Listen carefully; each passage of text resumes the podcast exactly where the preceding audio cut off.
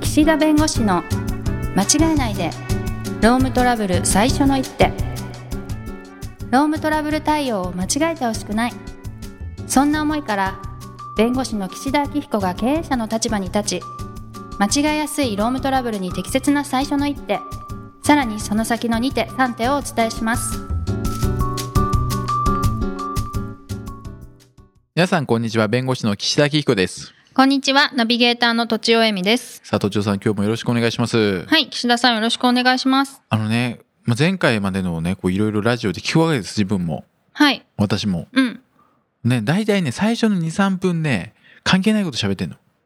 あえて そうなんじゃないですかいやいや1分でしょ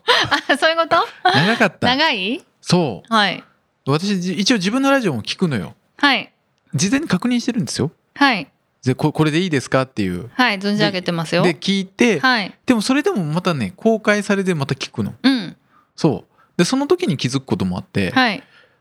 何のためにね事前に確認してるんだって話ですああ、なるほどね。そうあこの表現どうだったかなとかってでも、聞き直しても取り直すわけじゃないですもんね。でもカッおト蔵入りあるじゃないですおか蔵入りとか、ちょっとカットお蔵入りねするぐらいしかできない。ねまあまあそうですよね、うんだから最初のねやっぱりもう1分ちょっと経っちゃった けどまあまあ今日の本題ですよ反対行きましょうそか。はい。あの退職時の揉め事って結構あってですねあのれこれ、はい。経うん、あれここれコールみたいのやんないんですか え何コールってコーナー名のコー あ質問コーナーみたいなそう退職時の揉め事シリーズみたいなあのねダメな のダメなのやると思っ違てたのうに違う違うう違う退職時の揉め事はねセンシティブなのあそういうことそうそんな軽く言っちゃダメ軽く言っちゃダメなの失礼しましたあの労働問題で軽く言っていいのはない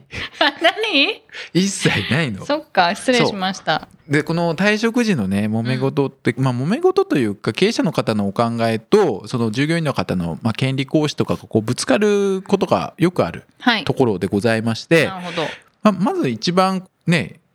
揉め事というかトラブルになりやすいのが、まあ、退職届を出してくるわけですよ従業員の方がね。で、まあ、なんか2週間後に退職しますっていう、うん出してきた時に会社が「いやいやうち30日前にね言ってってなってるじゃん」と。えそれまさに私の友達が最近あら悩んでたんですけどえ悩んでたのそうえそれは何出そうとしたのえっと退出職す前うんうにんそれこそ2週間後に辞めたいですと言ったら、うんいや会社のルール的に社食がこうだからうん、わかりますよねみたいなあ感 ちょじちょっとそこでねはっきり言わないんだ。は絶対守れとか言わないでなんかまあ示しもつかないしそこはご理解くだなさるほどいねみたいな感じでそういうふうにもうこの日に辞めたいですっていう人って大体うんもう次の就職先とか決まっておられて、そうそうもうそこに間に合わせるためにはもうここで辞めないとみたいなことでしょそう私の友人はそうでしたそうだよね、うんでもしダメだって言われて別にあだったら別にここからうん、じゃああ1ヶ月後でいいですって済むことも多いでしょだって別に。えどういうことですかいや別にそのこの日に決まってなか絶った対この日でいいですこの日に辞めたいですって2週間後辞めたいですって言っていやいや会社が1ヶ月前じゃないとねみたいな話になってまあでもそこまで言うんだったら別にいいですよと30日後でも、うんってなることも多いと思うんですあそうなんですかおあの別にそんなこだわってなければあこだわってなければねあとまあ転職先と交渉したりとかしてそうはいはいそうそうそう、んん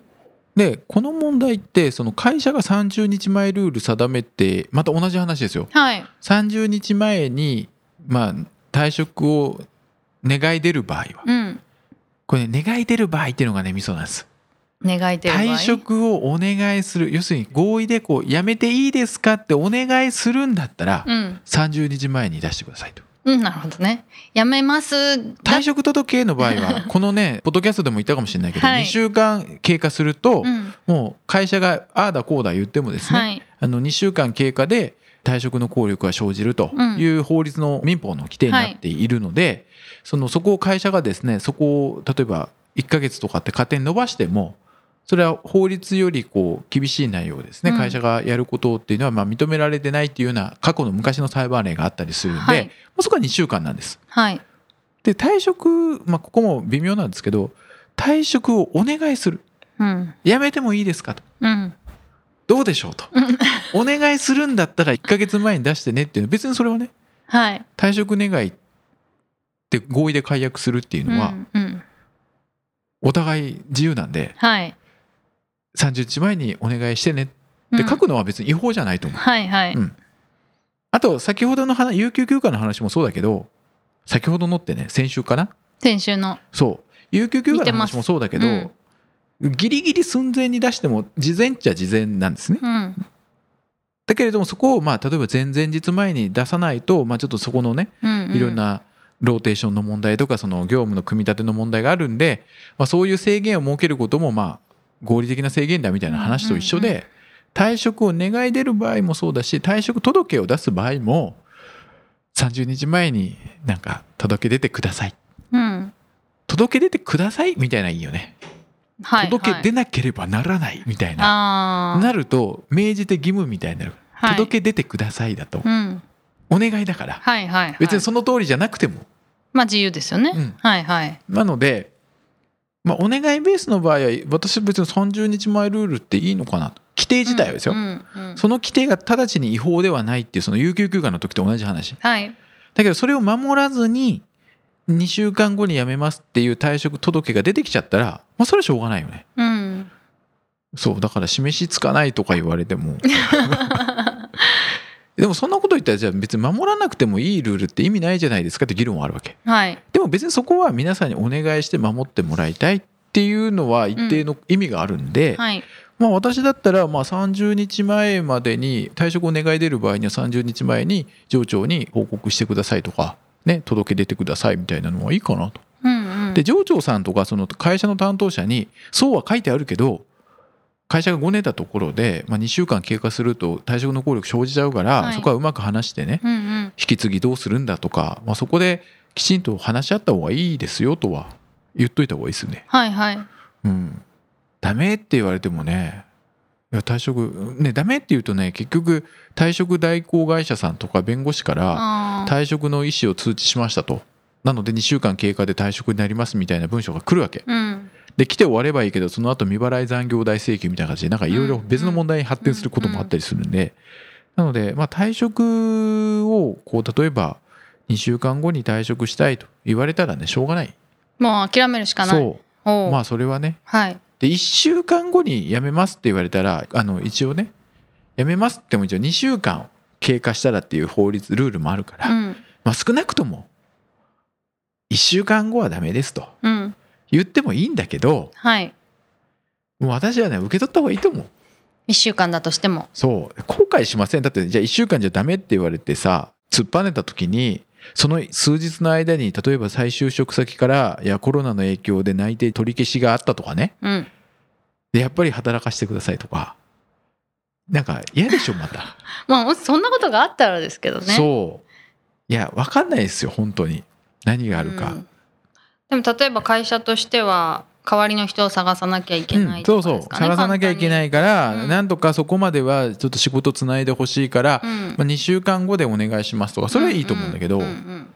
でも本人はね1週間後に辞めるっていう意思を今伝えてるわけで2週間後に辞めるっていう意思はないわけよその時点では。そうですよね。理由があるんですもんね。そう一週間後にっていうのは。じゃあ2週間後だったらいいよって言った時にそれってそのまま単に退職日をずらすだけの話なのか、はい。僕は1週間後に辞めるつもりはあったけど2週間後に辞めるつもりはないから2週間後に辞めろって言うんだったらそれ会社からこの日に辞めないかって提案してるんじゃないんですかっていう。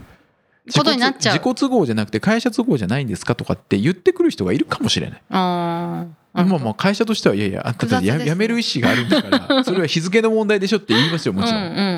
ううん。ん、だからあんまり極力私は退職日はもう会社の方のご事情でどうしてもこの日までいてもらわなければいけないとかねいきなり明日辞めますって言われて困るんだったらまあそこはえなんとかね1週間はちょっと引き継ぎしてくださいとかってことはまあ言っていいと思いますけど、うんうんまあ、基本的にはご本人の退職してる希望日に沿った形で退職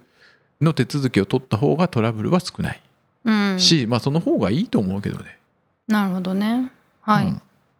うん。まあ、ということですだからそうその退職の時にそのじゃあ1週間後に辞めますとか1ヶ月後に辞めますでもいいんですけど有給休暇はもう全部残ってるの取りますって言うんですみんな。え、じゃあもう明日から来ないよみたいなことになるってことですよね。そうそういや30日前に行ってください引き継ぎあるからってねはい。言っていやいやでも私40日有給あるから全部取りますよと、うん、普通にありそう。だから別に14日後に辞めようが30日後に辞めようがいや私は一切もう働きませんからと、うん、引き継ぎもしませんそみうたいな。だったら、らむしろ2週間後に辞めてもらった方 がゆ有給休暇のその消化日数との関係じゃ会社も得じゃないですかとかうん、でしょだって全部ね30日前に言わなきゃいけないから30日後退職日だって言って30日分の有給休暇取られるのと、まあ、今ちょっと土日も無視して言ってますはけど、いはい。で2週間で辞めますで2週間分の有給休暇払って退職になるのとはそっちの方がねえいいですけどご本人があの有給全部欲しいから30日後に辞めたいって言った場合はどうなるんですかまあそれは認められます退職日を選ぶのは従業員なんで、うーん40日丸々取って辞めたいんで40日後を退職日とする退職届を出すことも認められますうーん逆にそう2週間後に辞めたいですいや30日前じゃないとダメです分かりました30日後に辞めるんで30日間まで全部有給休暇取りますって言われたら あのダメとも言えないじゃないですかうん確かにそううーんでね有給休暇をね最後消化するでもしょうがないのよ諦めるしかないうんうんしょうがないですうんうんだから取らせないってわけにいかないからはいだから会社さんによってはいや全部最後取られたらダメだからあの時期変更権って言ってそのまとまって最後取られてゆあの引き継ぎも全くされない状況で有給取られると、まあ、業務の正常な上に支障をきたすから時期変更権を行使しますっていうことをねまあ言いたいって言うんですけど、はい